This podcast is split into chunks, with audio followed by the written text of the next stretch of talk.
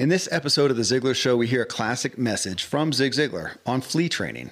He'll tell you how when you put fleas in a jar, put a lid on it, they'll jump up and hit the lid over and over till they adapt to it. Then they'll only jump just as high as they can before they hit the lid. If you take the lid off, they only jump as high as it was and they won't jump out. Of course, the point is how we are so often like the fleas. We accept a limit that's really not there. So I asked the Ziglar audience, what limiting conditioning have you overcome? Tom Ziglar and I talked through the comments here, and they strive to help us all become aware of where we have accepted limits to our ability and capacity that are not really there.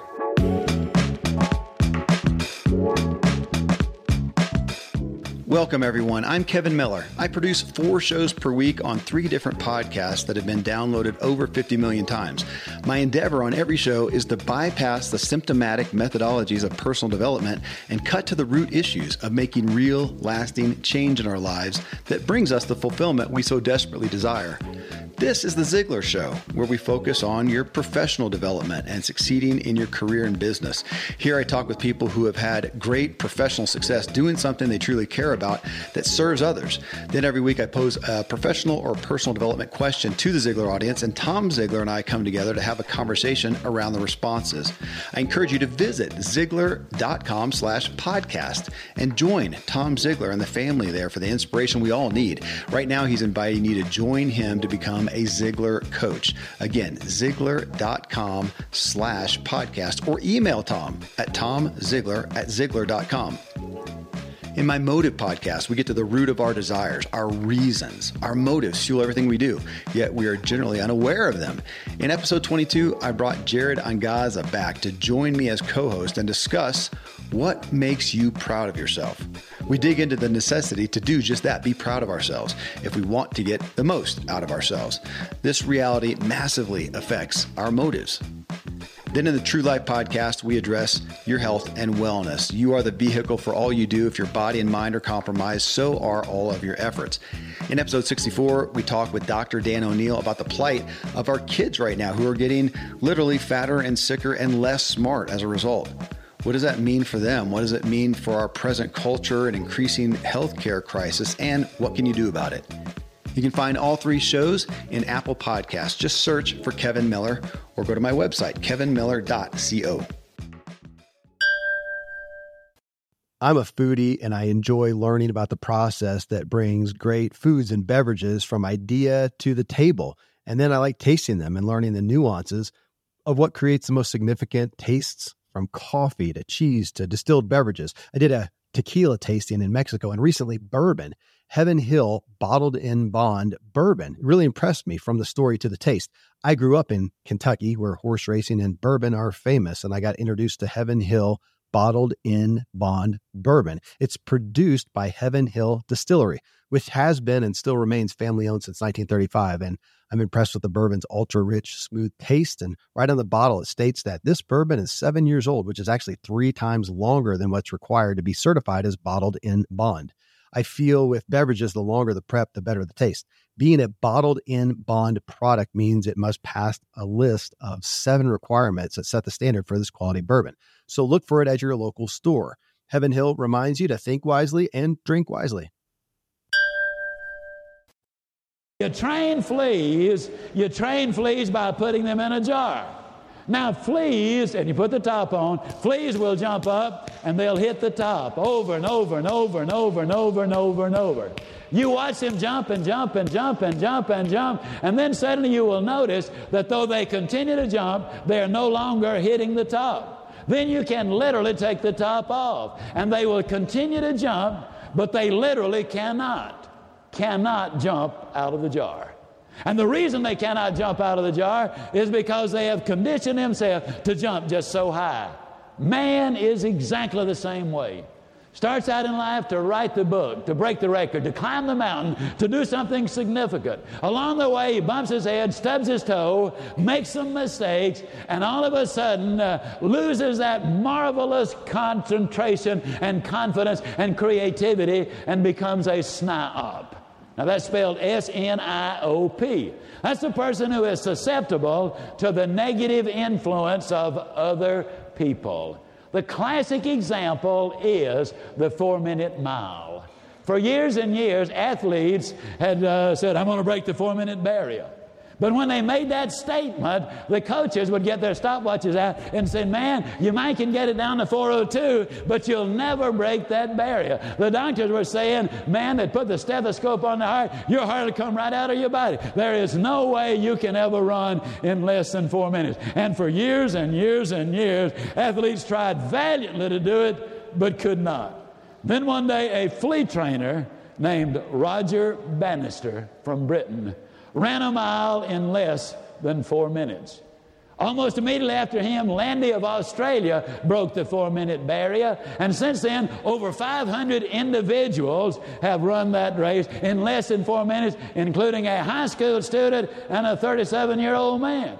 This year, John Walker of New Zealand, who has run over 130 sub four minute miles, is now 40 years old. He's in training right now to break the barrier again. There have been at least six different races where eight young men, all in that same race, broke the four minute barrier. Now, is it because they all of a sudden got that much better physically? Did the equipment improve that much? It might have improved some, but when Roger Bannister, who followed every principle of goal setting that I'm talking about here, he measured every stride. Number one, he's a superb athlete. Number two, he got in marvelous condition. Number three, he recruited three other guys to serve him, serve as his pacers in that race, and he had targets along the way. He knew how long his strides how many he could jog or run in uh, 440. He broke it all down. And when he broke the barrier, then athletes all over the world realized it was not a physiological barrier, it was a psychological barrier. That's an important difference. Tom, when we hear your dad talk about flea training and ultimately, you know, and again to the question that I ask, what limiting conditioning have you overcome? Obviously, the conditioning, a lot of times that we think of is what we have been given externally by somebody else, a parent, uh, uh, you know, a, a teacher, a spouse, a whoever who is given us conditioning, positive and negative, uh, and how that's affected us, but also the conditioning that we give ourselves for whatever thing. What I did want to say, though, as a provider of this topic, as you and I are coming to the table as today, or to the microphone today, and as you know, personal development experts and leaders and influencers, when I look at that, I mean, we all have limiting conditioning. I, I, mean, I am not, there's no way I can stand here and say, yep, I got rid of that, man. I have no limits. I have no, you know, I have no top on my own jar. I always do. I think I'm always striving and hopefully progressing to go beyond that. But I would, I think I, I would be personally, I'd be lying if I said, yeah, I've, er, I've eradicated that. No, I haven't. Man, I wake up every day with limiting conditioning that I have in the moment and, and, and, in, and continuously. And I think mo- much of the battle is just flat out becoming aware of what is mine and why. 100%. And the way you said that is proof you haven't. yeah, okay. Well, there we go. So, Self fulfilled prophecy. well, I, uh, yeah. Yeah, I mean it's it's something we we every human deals with. Yeah. And you know, last time we talked about how do we how do we not get mired in this relentless pursuit for doing a little bit better to where we never enjoy the present right yeah. because because if we're pushing the envelope constantly uh, when do we ever step back and go wow look at that uh, versus uh, always you know the other temptation is just to be satisfied with less than what we could have done mm-hmm. Uh, or you know, just saying, well, I've never done that before, so I'm not even going to try. Yeah.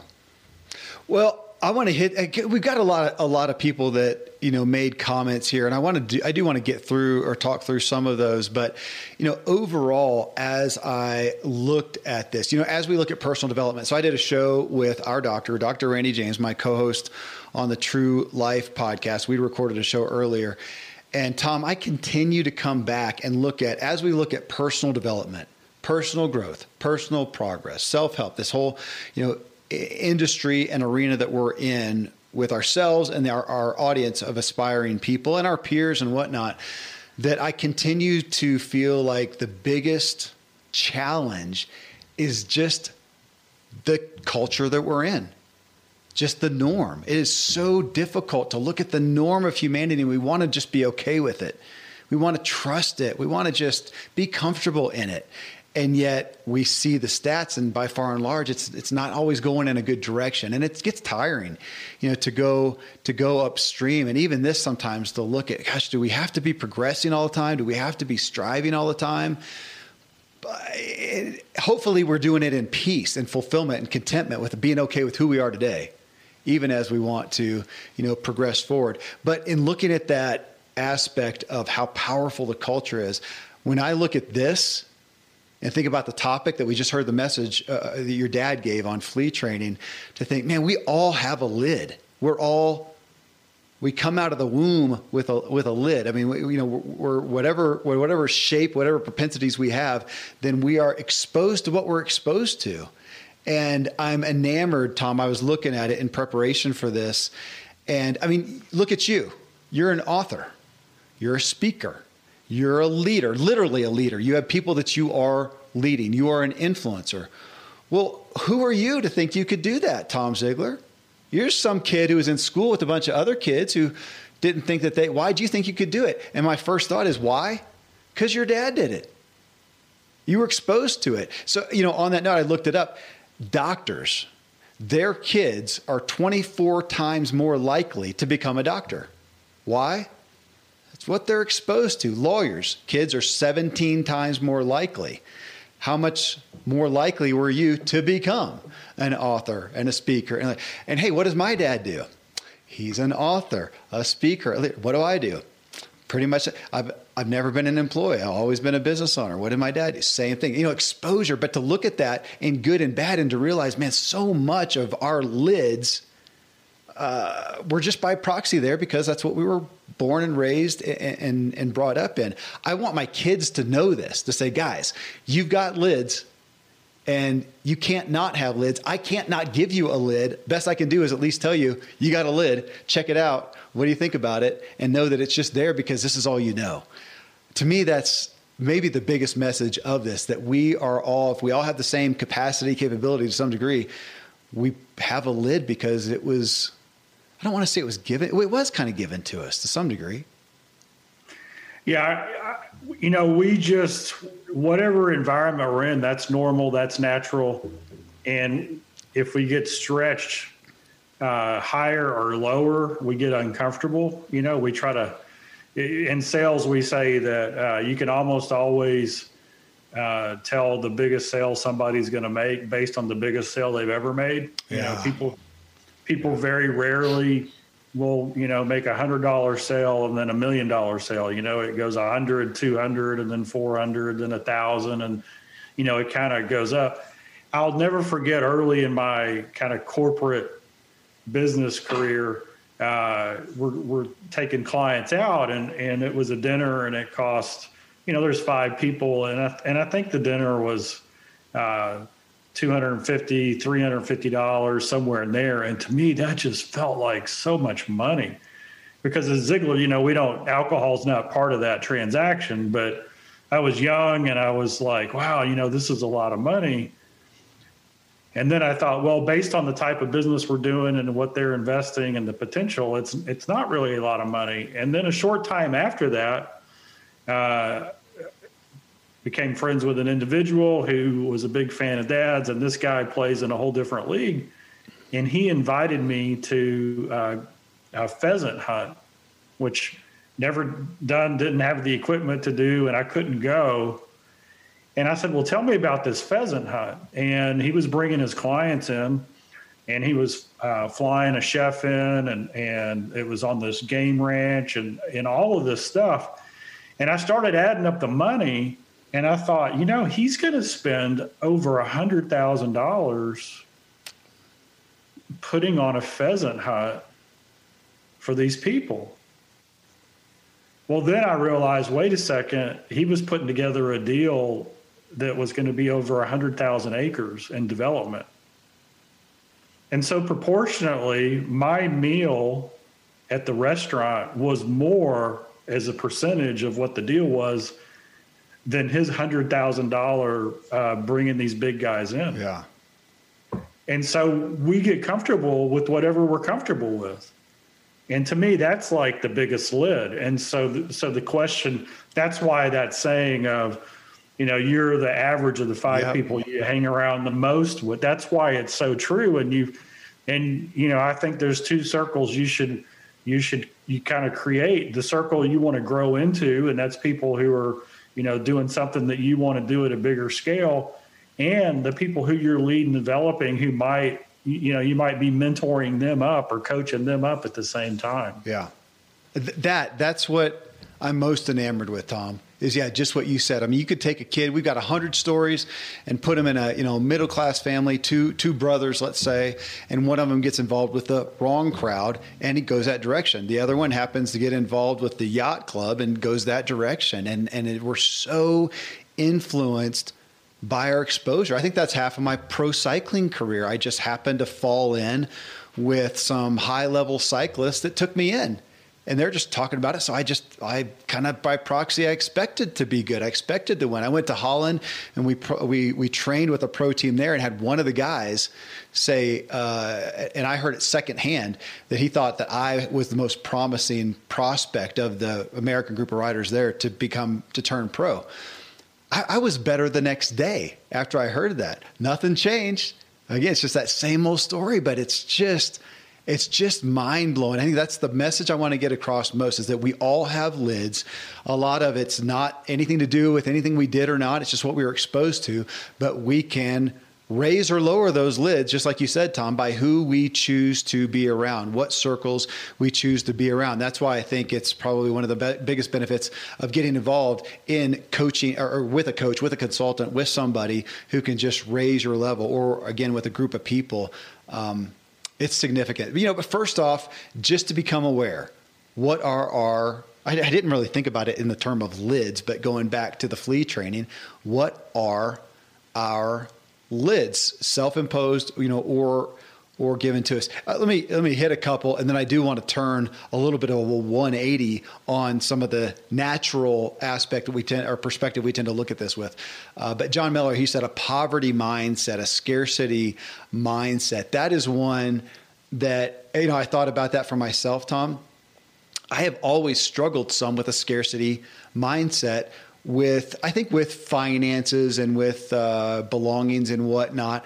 And I look at it and go, I didn't grow up with that, and I don't think that I can't earn plenty. I've I've proved that I can earn money, even if I've got no no matter how much money I have in the bank, how many assets, I tend to have that. And some of it, I think, I look back and I was trying to look at something and find something really powerful, you know, on why I had that. I think it's just as little as man when I when I got out of school, I didn't care about money.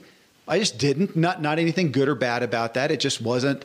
Uh, I was interested about sports performance, and I got into a group of people, and we would just, man, that was it. We were just out there. We would we would work to earn as much money as we needed to get to the next race. Hopefully, we'd win some money at the race, and it was just kind of that aspect of not even poverty or scarcity, but just just do enough to get you to the next fun thing. And as a kid, that was great man, just do enough and we'd go and we were experiencing life. And I have very little regrets for that time period of life. But then I came out of that and I just kind of kept it. My wife even called me out on it one time. She says, You're always doing just enough to get by. So if you make, you know, uh, uh, even if you make a lot of money, well, then you'll back off and go do other things instead of keeping that on there. And it's just kind of this survival you know thing and i look at that and go again it wasn't some big acute deal but i just let myself grow into that without being aware of that. How many people have that? Now, of course, a lot of people I'm sure came from families where it was really hard. And you can, again, sometimes adopt that lid. Or, as you know, we'll see people who will rebel against that lid and say, I'm never going to, we've had people on the show, I'm never going to experience that level of poverty again. I'm going to make money. And they've gone and done that. And that can have good and bad consequences as well. But that's probably, man, poverty, scarcity mindset, definitely more prevalent than the opposite, wouldn't you say? Absolutely, and you know, I've I have a personal experience in our watching our family. Um, little background on the Ziglar clan. Uh, this is all written about and, and talked about uh, But you know, dad's dad died when he was five, and then mom's dad committed suicide when she was ten years old. Hmm. And so on my mom, uh, she had two older sisters and an older brother, uh, and her mom got an insurance settlement for ten thousand dollars. So mom would be ninety three now. So that's eighty three years ago. And so my grandmother, it's a truckload made, of money back then. Yeah, uh, well, a lot more than now, but it's yeah. not like whatever. Anyway, that ten thousand uh, dollars got all of the kids through school into college if they wanted wow. to, all of that. So I want you to think about this. So my sisters growing up, uh, dad's early career was very up and down. You know, the, the when they were first married, uh, he didn't really perform and didn't really make sales. Didn't, and then he would get into sales and and he took off and then he would get recruited and he'd start over and he'd go to the new deal and so they were like going feast and famine up and down up and down up and down so my sisters grew up in this and they would tell me that you know dinner for the five of them so my three sisters mom and dad you know there would be five pieces of, of fried chicken on the plate there would be uh, one can of gr- green beans split five ways. And it was like, it was that my sister said they would look at, you know, the pieces and, and try to figure out who was going to get the big piece. Well, that was simply a product of every meal that my mom grew up with was just enough. There was there was never extra. Wow. And so that was an interesting, and, and, and so they've had uh, the, the, the, in their lives, you know, how much food was available became a little bit of an issue. And, and of course, later on in life, mom was still very, very uh, t- uh, frugal or tight. Uh, I mean, they had nice things and they enjoyed stuff, but she was always she she always wanted to make sure there was enough. Yeah even until the end when there was when there was plenty right and and we just kept telling her hey you need to spend it all you know we're fine you need to enjoy your life but that was a really watching that right and of course i grew up uh, by the time i realized what dad was doing he was kind of on the success train so uh, you know, there was there was the ability to do stuff and and travel and and those kind of things. So I had a different upbringing than my sisters. Yeah. And so we talk about that sometime. And it's it's interesting. Now, once you identify the lids, you've got to be intentional about taking them off. Yeah. And that's what a lot of people never get into is the awareness of, hey, wait a second why do I think this way about money? Why do I think this way about food? Why do I think this way about relationships? Why do I think this way about the way business works? Exactly. Yes. And so that's a that's a big deal. My own lid was in my speaking. I for I put the lid on that said, "Gosh, I don't want to speak because everybody's going to expect me to be just like my dad." Right. Right. Which wasn't true. Isn't true. Now they want me to do good in my own style and be prepared and you know and be a professional, but there's only one Zig Ziglar, and so that's a that's a a lid that says, well, why even go there? Because who can be Zig Ziglar? Yeah, right. You are listening to The Ziglar Show in this episode about overcoming our conditioned and perceived limits. Next, we discuss some of the limits and negative labels we give ourselves outside of any external input. Here are some great resources, then we'll jump right back into it. Thankfully, the days of building a business website, then having this massive endeavor to integrate an online store are gone. Today, Shopify has fixed all that. I had one business where we actually built the entire website on Shopify's platform. So whether you're just starting out or you're selling a million bucks of product already, Shopify is just the industry leader. It works the same for physical products or online and digital, and Shopify is just hands down the best out there. Most importantly, Shopify helps you turn browsers into buyers with the internet's best converting checkout. It's 36% better on average compared to other leading commerce platforms. Getting people to buy is not that hard, at least to the buying point but getting them to actually give their payment info is. And Shopify is king in that department. They also have top tier customer service, which I think is critical. You can sign up for a $1 per month trial period at shopify.com slash Kevin. That's all lowercase. Go to shopify.com slash Kevin to grow your business no matter what stage you're in. Shopify.com slash Kevin. Most of today, you will be indoors, likely your home or your office. I am as well. Even with my treks out into the woods, I spend a lot of time inside. And we're going to take about 20,000 breaths. According to the EPA, the indoor air is two to five times more polluted than the outdoor air, sometimes up to a hundred times more polluted. At my studio, we have heat being forced through old ducts. I walk on carpet full of years of junk no idea what's floating in the air that I'm taking constant gulps of.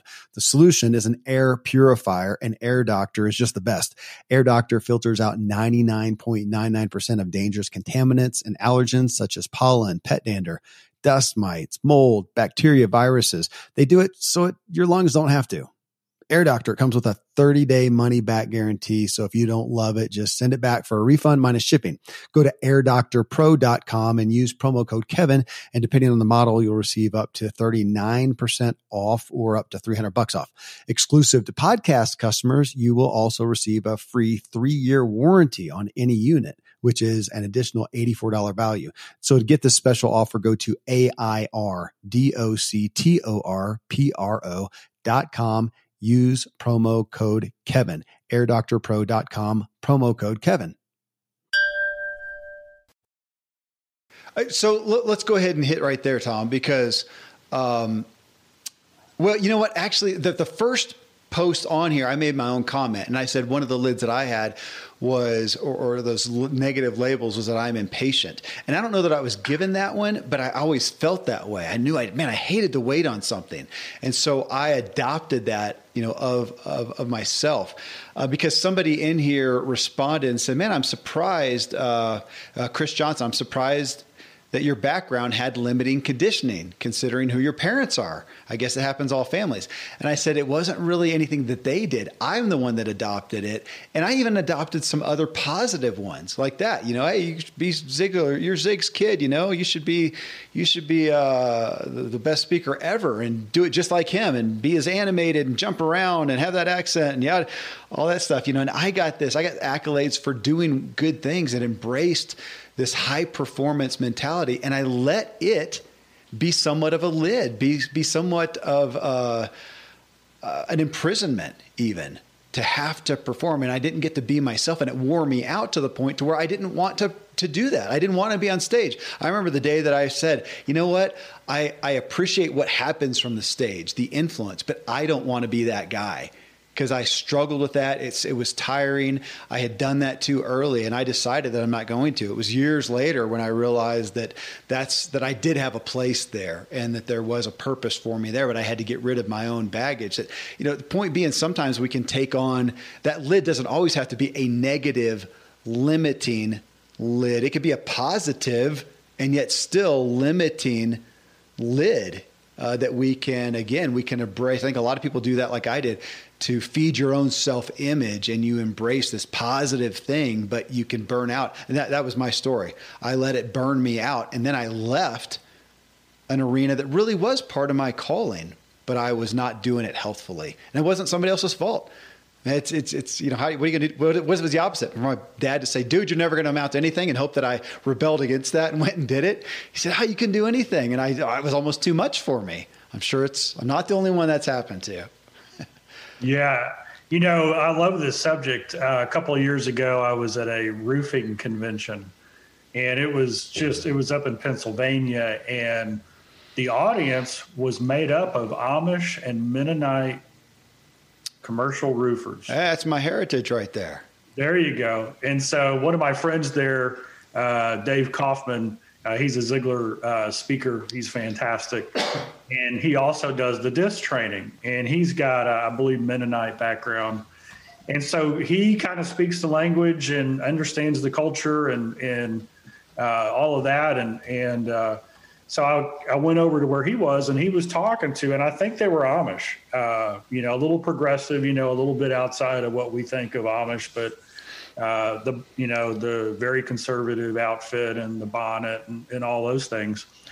And so in DISC, which is personality, uh, the the disc basically says there's four types of personalities, right? You know, mm-hmm. there's the driver, the high D, the bottom line decision maker. There's the I, which is the cheerleader, inspirational. They, you know, they're the social butterfly. They love engagement. I'm an S, which is kind of steady, which is uh, very relational. I never want to disappoint or hurt your feelings.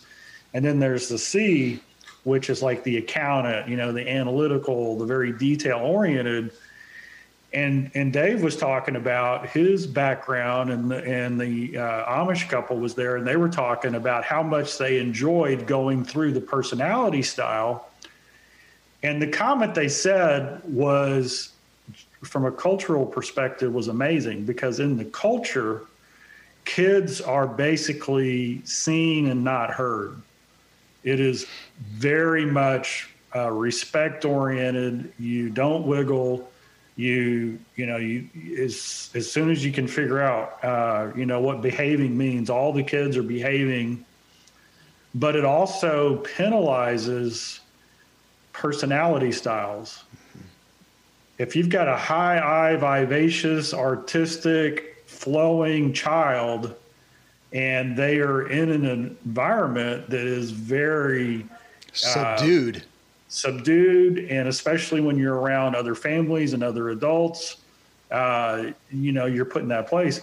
And so what they what they said was is the amazing thing was is when they recognized that God had given each person their own personality and they understood what that meant. It was like watching the it was like watching the flowers open up. Hmm. Right? It was like each person could then so the lid in my mind the lid was coming off because hey, you know what? I'm not wrong for, you know, wanting to have a conversation with a fence post and, you know, and, and be excited. And, and they're not wrong for quietly sitting and reading, right? But in the culture, the one that was quietly sitting and reading is the one that everybody says, why don't you be like so and so? Yeah. Right. Yeah. And so it doesn't mean that you necessarily uh, can act up in church just because that's the way you are. That's not what it means. It means that you're not wrong for having that view and that personality in, in the way you you go. And so the way that I was just a uh, a spectator watching this conversation, and I think every single one of us has our own version of that situation where we grow up in a family or we or we hang out with friends and they get this worldview about the way business works, about the way relationships works, about the way business works. And some of it's great and some of it's limiting. Yeah. And we've got to identify where we stand in that and then what's holding us back to blow that lid off. Well, it's a great analogy that you gave there to talk about the Amish, you know, and the Mennonite, and uh, that is my background. So uh, my dad, Dan Miller, who many people know, was born. His parent, his parents were both born into Amish families, from Amish families. Um, they did not stay completely in as Amish. You have a point of reckoning, in essence, at 18 years old. But they uh, had that point where they did leave it, but they retained the religion of the of the Amish as Mennonite, still very conservative and it is very i'm gonna and i have great respect and admiration for a lot of aspects of the Amish community. I, I, I do. I, I, had a lot of exposure to them as a kid. Um, however, you spoke to some of the side that I don't appreciate a whole lot, and there is so much about conformity, almost to a cultish point. And there's there's plenty of things to throw stones at as well. But to that, that is a lot of. It's hard not to do that to some degree as a family even as I openly talk about this with my own family, I say, guys, I cannot not brainwash you. All you know is me. And so I'm telling you, so the best I can do is tell you that you're being brainwashed the best I try not to. But of course, you know my propensities and my perspectives and my opinions and my values, and that's going to affect you good and bad. And be aware of that and question that and don't take it by proxy. But it's so hard not to look especially our our leaders, our parents, and, and, and whatnot, and uh, trust it and trust that it's best. And it's just and this isn't a rebellion talk, but yeah, we're we're we're all cultists to some degree and conformity of our of our groups. It's hard to get past that, which brings us back to where we started of, you know, look at the direction you want to succeed in and become aware of the lid and figure out how to be with people who don't have lids as tightly put on or as low uh, as yours. Here's another piece of this uh, that I think is relevant. Don McCallum, he says, to a certain extent, I've overcome the fact that when I was 13 in gym class, I tore a tendon off the pinky of my left hand. It was not operable to repair. Thanks to God, I have learned to play the electric guitar quite well in spite of the limitation. In fact, I've developed my own style. Uh, and, he, and he says, um, I believe God gave me the de- determination to keep trying when I would have given up if I were relying only on my willpower. What was interesting to me about that, Tom, is we know some people who have very tangible lids. I'm going to, you know, quote in lids. You and I both know Nick Vujicic. He was born with no arms and legs. That's a very tangible lid. Uh, Erik Weihenmayer, who lost his eyesight and ultimately even his eyes, and yet he has kayaked the Grand Canyon. He has crested Mount Everest. He has done all these things.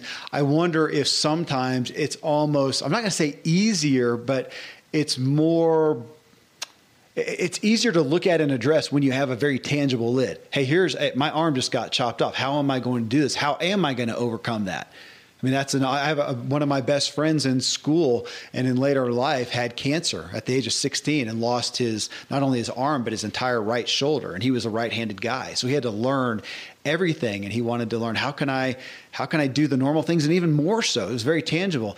I almost wonder if to some degrees that's a better benefit. That's, that's a, that's hard, but it's a, it's almost a, a, uh, it's, it's a help to have that than when there's nothing really tangibly wrong. It's a lot harder for us to question ourselves and become aware of the lids that we have, the weaknesses yeah. that we have when it's not. And that's the majority of us. The majority of people here in this show right now didn't have anything really acutely bad happen to them. They don't have some big blatant limitation. It's just kind of sifting up there. We don't know what we don't know. We're not aware of what we're not aware of and we can tend to flow around in mediocrity and not look at a limitation that's really there and question it and try to overcome it. Is that fair? Absolutely. One of our speakers, when I first started the company, uh, soon after that, uh, a young man named John Foppe, he's just a few years younger than me, I guess. He came to work with us. Uh, Dad had been on the same program with him, and it was like his first or second talk. And John was born without arms Mm. And so here he's driving a car, he's traveling, he's doing all of life without arms. He's getting dressed without arms. He's brushing his teeth without arms. So he comes in, and I get to know him, and he's just fantastic. Uh, and I said, "How do you do all this?" And his story is, is when he was born, uh, the doctors came to his parents and said, "Look, he doesn't have arms his I think it was his intestines are not connected to his stomach. Uh, connecting it and having it work is a one in a million operation. We think it's better if you just let him go because we don't know whether what other issues he has. He could have a lot of other issues. Wow. And his parents said, "No, God gave us this child. If it's one in a million, we're taking the chance." So the rest is history. So John now, uh, he's very uh, pro-life, and he, he speaks on that. He's a Catholic, and he that's part of what he does. He was the poster child for who you want to get rid of in life. And I asked him, I said, John, how come you're so fear, fearless? So this is back when he's in his 20s. And he looked at me and he said, Well, because I figure I already beat one in a million, so why not? Yeah. I mean, that was his his belief. And there was no discounting how unfair it is compared to somebody else who's got everything or how much more difficult it is. There was no discounting that. It wasn't like he was he was saying, "Hey, I got nothing," right? I mean, he he dealt with the stuff and he's got physical issues because of the way he has to live.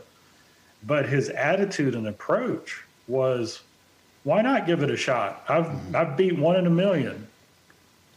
What and, was the what was the phrase? And I've asked you this before. For some reason, I haven't retained it. The thing you said about Nick Vujicic. So again, if you don't know Nick, born with no arms and no legs. Which I, I mean, I got to admit, to a guy like me who puts so much value and emphasis on my physicality, uh, it's hard for me to conceive.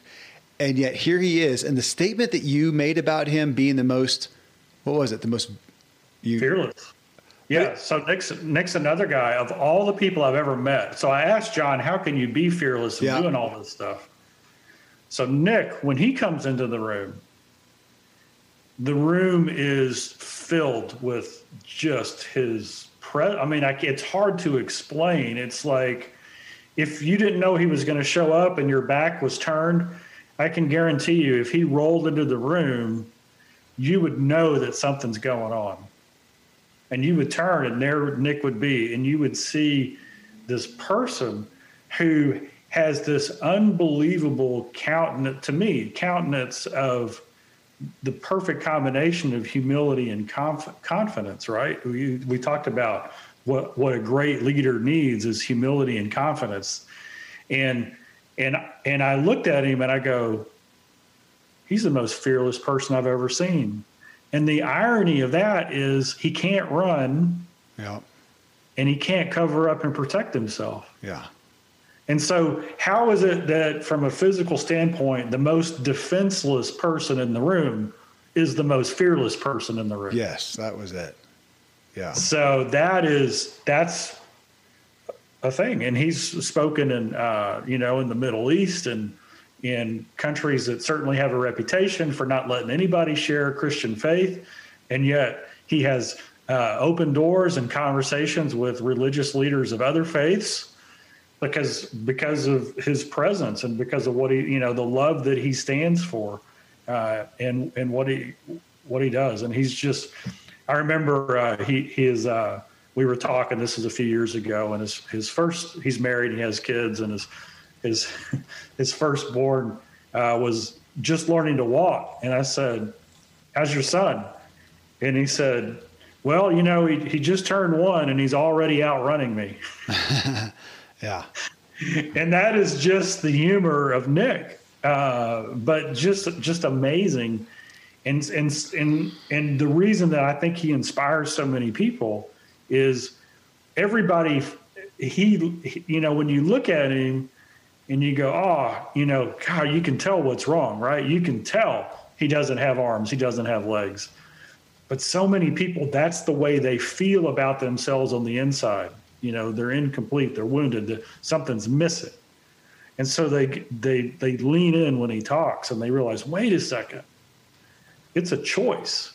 The way I see myself and the the, the limit that I put on myself, that's a choice. Yeah, it might be some things might be harder for me than than other people, but everybody's got their own version. Mm-hmm. Well, and I feel like that's what they do, and to some extent, that's what your dad did. Uh, he would get up, and in most talks that he did, he would begin with his own personal story of uh, you know being the young kid of a big family, and dad died, and going to work at a young age, and ultimately allowing people to well, helping them not discount him for one this isn't some kid who had a silver spoon in his mouth. This is this is this is everybody. He probably had it worse than you. And so just like this with you know with Nick and John and uh, and Erik, they have every reason to not succeed, which by proxy helps most of us see we comparative comparatively comparatively we have every reason to succeed. So so often it helps us see the ability that we have. But yeah, like you you know mentioned, why is it that we have this human tendency to primarily discount ourselves, to look at something that's out there and to think first of the reasons why we could not do it. I think it's I don't and I want everybody to hear that and think it's just for whatever reason Maybe you need to know what the reason is, but I can't tell you that I've got a claim on that. But whatever reason, it's just human nature. Maybe from a faith based standpoint, we'd say it's fallen human nature. Regardless, it just is. And I think even amongst the most you know, famous, nobody's prone to it. Zig Ziglar had doubt. He dealt with it, I'm sure, every day, even till the end. It would be now he knew how to get past it. He knew how to point it out, to be aware of it, and go, "Oh, I see you there. I'm not going to pay attention to you." But he had it. We all do. Why we have those things, and we've got to. Well, I guess just that. Become aware and go beyond that. Hey, here. Speaking of Ziglar, here's Jimmy Ziglar. What what is his connection, Tom? Second or third cousin. Okay. Yeah. Okay. Second or third. So Jimmy's there. So he says uh, addiction is the negative condition. It's the most debilitating scourge that this country has ever faced. 72,000 people died from overdoses alone last year. That demon had a grip on me for over 24 years, Jimmy says. But thanks to God, I am totally free. Um, boy, that that they're addicted you know, I mentioned a minute ago the True Life podcast. My, one of my other podcasts is in the health and wellness arena that I co-host with our doctor, Dr. Randy James. And to some degree, and I don't want to say this flippantly and minimize anyone, but I mean an, an addiction. We can get into defining how we how we define addiction, but it's something that uh, we tend to think of it in views of something that we have a hard time controlling. That here is a desire, a propensity that controls us. And again, without minimizing real harmful addiction, uh, I feel like we are, we again, our human nature is an addictive nature. We are an addictive species. And hopefully, I have over time well, it's what's the what's the fastest way to success, Tom Ziglar? Let's replace a bad habit with a good habit. Okay, well, it's a, so. What's another one? Replace a bad addiction with a good addiction because right. we're going to be addicted. I, I I'm addicted to my exercise regime and maybe somebody could look at it and say there's some unhealth. I actually have uh, a, a, nutritionist, exercise coach, and she says I struggle with having to always overdo it. I always have to go intense, and I need to back off. But next to doing meth, it's it's a better addiction. I'm going to give it a thumbs up as far as a healthier uh, addiction. We have uh, I, I am I am a foodie. I think we're all addicted to foods. I have over time tried to elevate my addiction from something that's harmful and death causing hot pockets whatever it might be, Cheetos, and and put it over here and get it to a, a, bit elevate elevate that appetite, elevate you know that addiction. But we are an addictive uh, species now. I mean, to those who literally have dealt with and are dealing with, which is a growing number. I mean, that's true statistics today. A growing number of people. We have a higher, the growing, the the fastest growing disease, if you'll call it, illness, is diseases of despair. I'm not saying it's the number one, but it's the fastest growing right now. Take diabetes, heart disease, cancer, uh, all these issues. The fastest growing thing is diseases of despair. That's depression. That's suicide. And the one of the primary ways people medicate that, things that they turn to are addictions, then it's usually the harmful addictions of alcoholism, drugs, sex, uh, whatever. And I, I, don't know what Jimmy specifically was, uh, but yeah, those are those are significant. To overcome that is is is gargantuan. Um, man, kudos kudos to Jimmy. But yeah, that's a, I would say, along with any addiction of that nature, there are some significant lids that people see and don't see a way past? I think I read where more people are dying from depression or that kind of group of things than any other illness, heart that, disease. That's it, diseases of despair. Yeah. Um, and, you know, part of it is a lie uh, that we've been told. And the lie that we've been told is that, you know, it's we just got to be happy. You know, hmm. if it feels good, do it. If if that's what I need to do, I need to go and do that. And let's face it, uh, I'm pretty happy when I'm eating cheesecake. I'm I'm pretty happy, uh, you know, doing a lot of things that if if it's too much too often is going to take you down the wrong path. Yeah. Right. And so what we say is, hey, let's let's focus on purpose. Yeah And happiness is actually the byproduct of pursuing your purpose. Yeah. And so, and a lot of times, um, and this is something. There's there's two areas that uh, I I probably have the. I mean, I respect uh, Nick and John. Uh, they also had great families. Um, you know, and people with disabilities and have injuries and and and veterans with PTSD, and I respect them. But you know, the the people who come out of uh, an abuse situation, it's a mental abuse when when they're told that they're nothing, mm-hmm. or there's some sort of trauma involved in in, in their raising, or uh, there's racism or held back because of a status or a class or a color of skin. And when I see somebody who basically does it anyway and has and still has the love and you know and their uh, pep in their step and their desire to bring others with them that's when i really just sit there and go man that is somebody i want to know more about yeah. um, because you know at ziglar we're all about the mental you know there's there's three things that we teach constantly that you need to work on every single day your physical your mental and your spiritual and we're so much about mindset. And so I know what mindset does, and I know how it wires our brain in a certain way. And when humans, for whatever reason, treat other humans in a way that that um, basically puts a lid on somebody because of you know just a perception, just a thought, just a you know just words nothing gets me angrier when I see it happen, and nothing is more fulfilling to me when I see somebody break through that. Yeah. Right. Uh, and and so there are all kinds of lids, and some of them uh, we put on ourselves, and some of them get put on us, and it doesn't really. Uh, there's a point where we've got to take ownership of pushing the lid off, whether whether it was put on us unfairly or whether we chose that lid with some bad choices, we have to choose to take it off.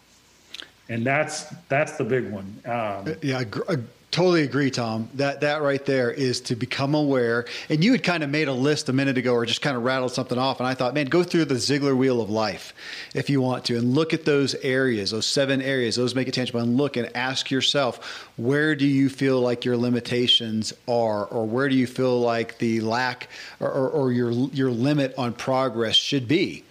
And and then ask yourself why to say why is that? Was that did somebody tell me that? Which may be very tangible. Obviously you've had the the age old movie script story of the father who said you're never going to amount to anything. You'll never that's pretty tangible and blatant and in your face. And you may have that that you can look at obviously coming from somebody in authority, somebody that you by proxy want to trust, very detrimental. But in that case, it may be more blatant than coming over here and go, gosh, I've got a lid and I'm not sure. I don't know that anybody, I, I hear that so often, Tom. People say, gosh, I, I didn't, again, have anything super acute. I didn't have some big oppression. I don't know why. I don't know why I had that limit on myself. And you may come to that and just realize that you're not going to find and maybe I'll, maybe this is it to give you permission. You don't have to find it. If you can, great. If you need counseling and therapy to go figure that out, there might be benefit. But you can also just be aware and say, look, there it is.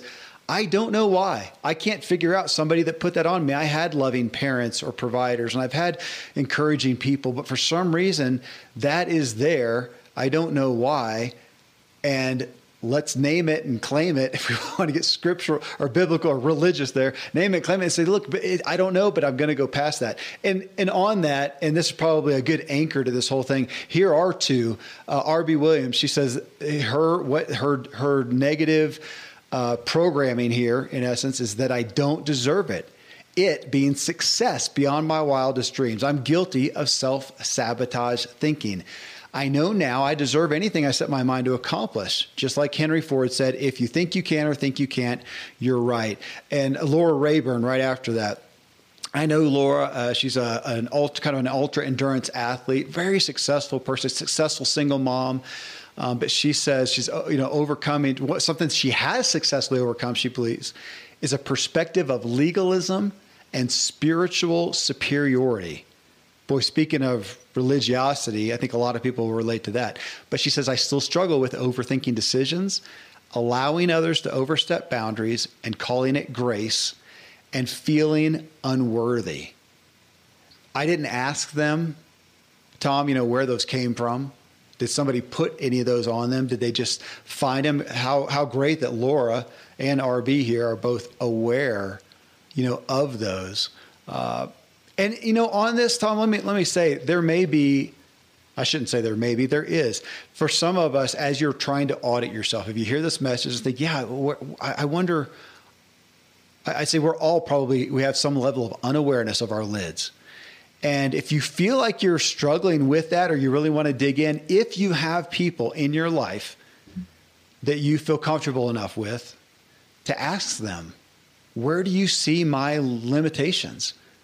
Where do you see me uh, keeping myself from all that I could be? Where do you see some of those flaws? Tom, I did this yesterday. So here's, I'll be candid. I did this yesterday with my family.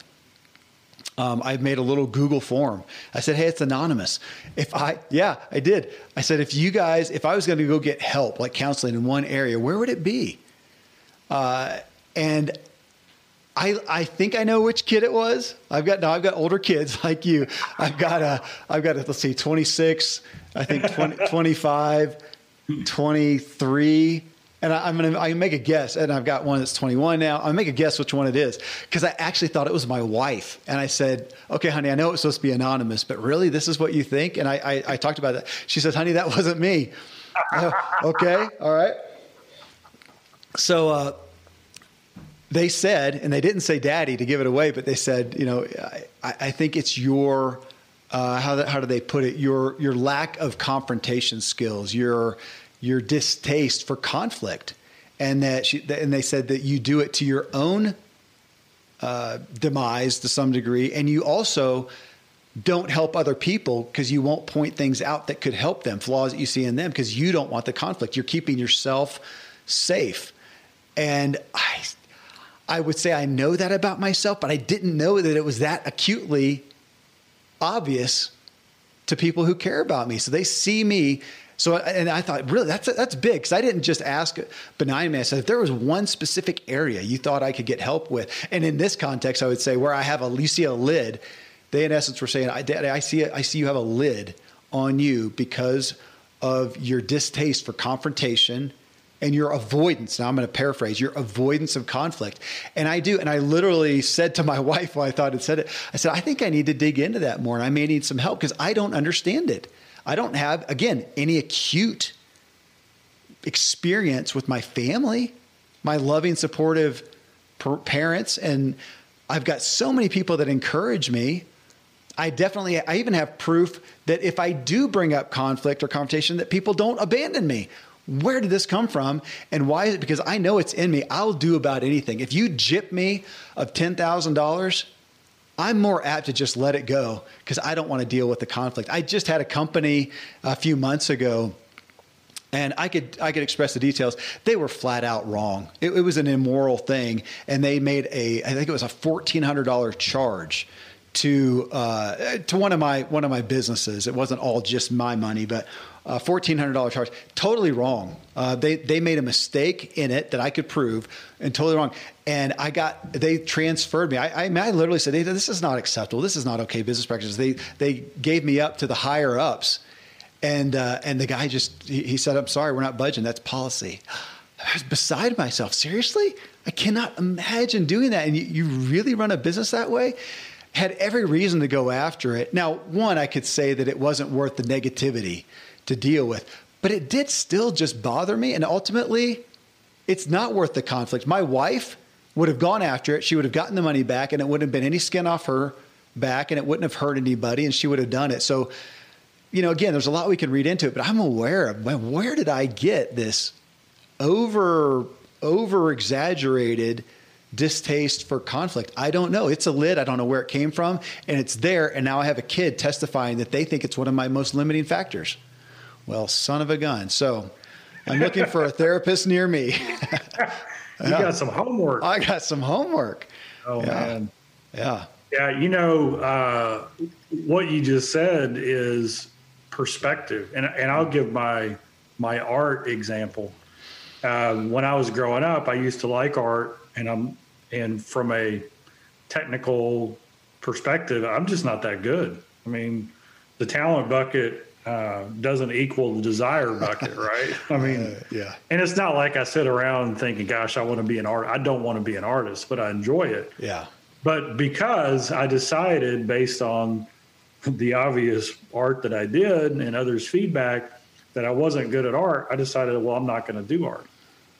Well, then my uh, my daughter Alexandra, she she gave me a gift uh, to go to a painting workshop with her. So mm-hmm. it's one of those things where you go in, mm-hmm. have the artist up there, and they're doing a. Everybody in the room is painting the same painting, and they take you the techniques.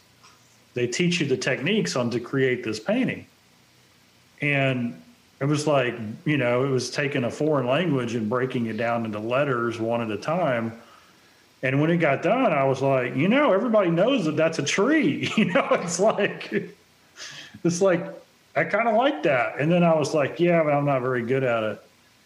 Well the second time she took me i had a talk with myself. And i said wait a second. What's the purpose of me going? It's to enjoy doing the art and learning something new. And so my whole perspective changed. My perspective changed to not creating a piece of art that everybody would love and appreciate. But now my view of art is every time I do it, can I remember a little bit of what I learned last time and make this one just a little tiny better than the last time?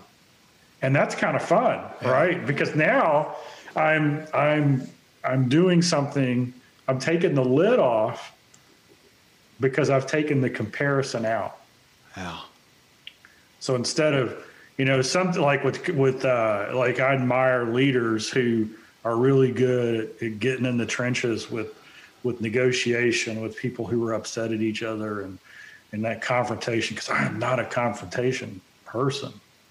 Uh, but my mission statement, which is to create the atmosphere that allows you to become the person God created you to become, forces me to to do what I have to do in those situations. Mm-hmm. But my goal is not to be the greatest negotiator, relationship solver in the world. It's to go in with who I am and say, "Hey, how can how can we move to the next level?" Yeah. And that's based on uh, some people get the rescue syndrome, mm-hmm. or they want to rescue people out of situations. Uh, and I heard a quote that said, uh, "You know, God gets people right where they want them, and then somebody rescues them." Hmm. that's, that's good. That's yeah, I hear and, that. And so now I'm like looking at it from I'm not going to rescue you, and I want to put you in a position to grow and that's it. And so, what do I need to learn to do better at that? Uh, and so, when you get really clear on what it is your role is in that thing that you seem to have a bad perspective of, or you put a lid on, it really helps.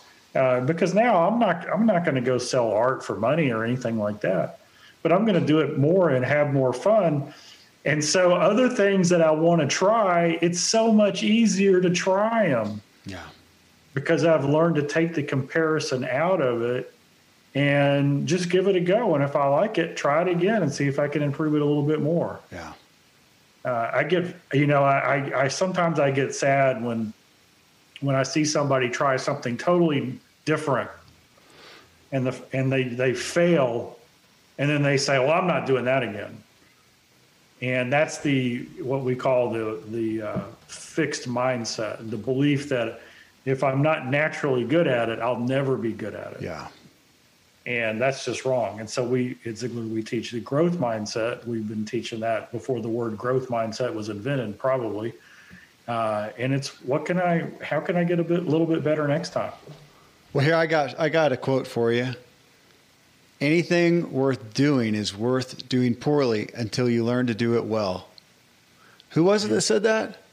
I think that was Zig Ziglar. Yes. Yeah. Yeah. That's powerful. That is powerful. Well, I appreciate the people who shared here. We had a lot of them there, but man, I really wanted to hit these key points of, yeah, these lids. Again, I didn't think about it in that term. I'm going to be, I'll continue to be speaking that these lids that we have, have been put on us, that we put on ourselves that are there, and we have no idea why, but just to become aware of them and just to realize that they are generally an unnecessary lid. I mean, I, I still can't fly. I don't have any expectation I'm going to sprout wings and fly. There are some, you know, limitations there, but the ones that we have on ourselves, I don't know. I wish there was a stat we could pull out of the sky, but I'd say the majority of them are self-imposed or yep. self self-agreed with. Either way, and uh, let's get aware of them and uh, get beyond them. All right, brother. Thank you. Good stuff. Well, friends, this show is just big medicine. I personally believe we all continually live under limits we perceive and have agreed with that are simply untrue. If you consider your life and desires, where are you not satisfied? I encourage you to think through those areas and then ask yourself what you think your limitations are. And then question those, really question them. Not with a no excuses, militant attitude. You can give yourself grace, but try asking yourself if you were forced to surpass your perceived limits or offered a million dollars if you did, what would you do? What could you do? Our humanity often wants to accept limits because overcoming them just requires more of us. So sometimes our acceptance of those limits is because we're unclear on what we really want. And for that, check out my Motive podcast. Coming up in Ziglar Show, episode 867, we're back with Tana Amen to talk through her healthy habits for success. You'll hear why she affirms herself continually with I am a warrior. If you heard her story in episode 865, you'll know why this is so important to her and could be for many of you. But just great sharing from this health and fitness industry expert who is a key resource on brain health as well. Till then, thank you as always for walking with me as we inspire our true performance together.